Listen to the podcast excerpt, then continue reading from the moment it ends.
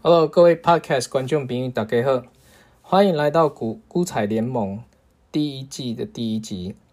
俗话说得好，割韭不出跟大盘长又深。那么今天要带给大家讲一下比特币的趋势。最近有很多朋友问我，比特币还可以买吗？我之前被套到现在了，身边朋友也一堆被套。现在又涨这么高，很怕又会再一次住进总统套房，该怎么办呢？其实我在这里先跟大家讲两个观点。第一个就是一直以来我都秉持着散户不应该为了怕错过行情而去做追高的这种行为。那么因此在这个价位，如果你不认同我的看法，觉得比特币已经达到高峰，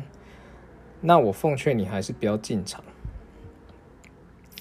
第二点就是这一次比特币涨上去的因素其实跟3年前的那一次有很大的不同。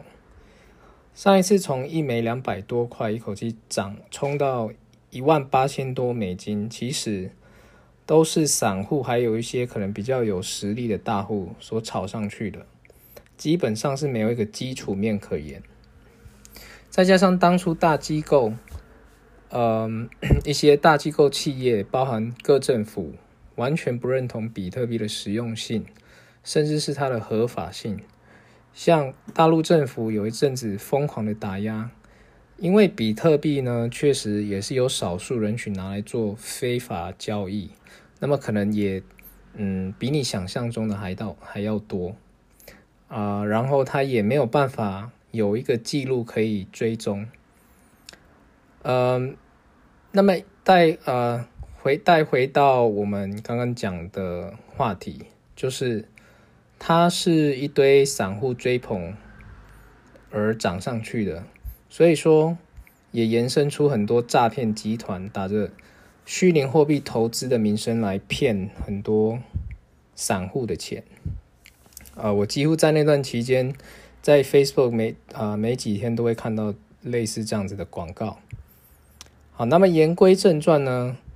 所以说各位从一开始就有在 follow 比特币的，也知道后来它的下场非常的惨，一路跌到4000块美金，几乎乏人问津，没有人敢碰。当然这也包含我在内，因为那个时候其实我也确实看不到一个明确的方向可言。那后来是在涨到9000块的时候，我看到突然间有量跑出来，那它的价钱蠢蠢欲动的，看似要突破关键的价钱，所以我才决定研究一番。那我发现这一次的发动其实是因为各政府站出来推翻原先的反对立场。好，然后陆陆续续的站出来表示认同比特币的一个真实性跟可依赖性。那相关各大机构包含美国的老牌银行 JP Morgan、 纽约梅隆银行、特斯拉、黑石避险基金，甚至是最近比较红的女神巴菲特 Catherine Woods 旗下的方舟科技基金，也都踊跃的跟进买入。那基于这次的强大卡司的支撑，我认为现在一枚56000多的价格，其实它是有一个实质的支撑，因为毕竟这些机构资金庞大，都是属于比较保守的操作，不太可能把那么大一笔的资金砸在太过投机的标的。再加上美金也是持续处于薄弱的趋势下，这些机构都是想要找到另外一个可以拿来作为货币避险的标的，那比特币刚好符合他们的需求。那某种程度呢，这也是各大机构对比特币将会是未来主流货币之一的一个肯定。那接下来我个人保守认为，下一个目标它应该会到达一枚8万美金的一个价，一个水准。好，那顺带一提，各位台股的散户如果没有管道可以投资比特币，其实也可以相对观察一下台股的相关概念股，那么包含像是青云、印泰还有汉讯，其中其实我最喜欢的是汉讯，因为它不只是有比特币的加持，他们家的显示卡不只是用来挖矿虚拟货币所用，也供给电玩产业，像是 Sony 的 PS5 啦，还有 Notebook 产业。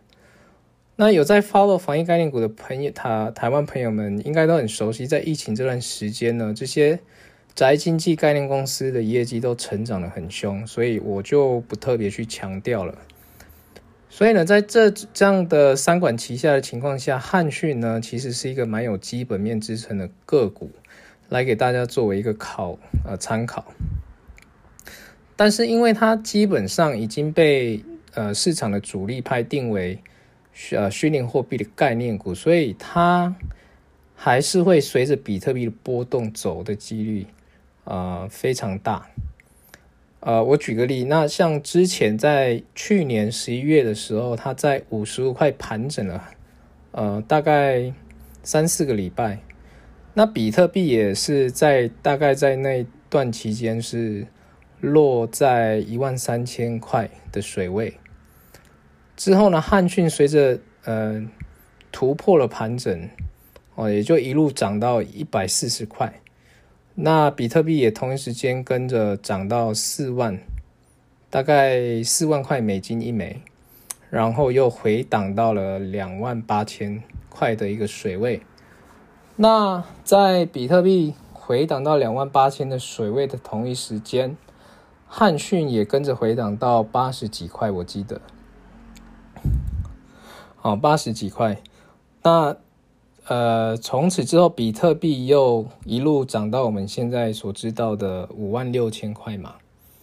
那各位可以去想象一下，就是说，如果他们的相关性是如此的高，那从28000块的回档位置涨到6万块，甚至是我刚刚所预测的8万块美金的话，其实已经超过1倍。那各位可以去想象，汉讯应该也是有一段非常可观的成长空间哦。各位可以去根据这个去做一个参考。好，那么今天呢，我们大概就讲到这里。有关于各位有兴趣对比特币或虚拟货币或者是台股相关概念股有兴趣或是想要提问的，各位可以来 follow 我们的 Facebook 群组股菜联盟，然后请各位 tune in， 每个礼拜我们将会不定期的更新。那我们就下次再见，拜拜。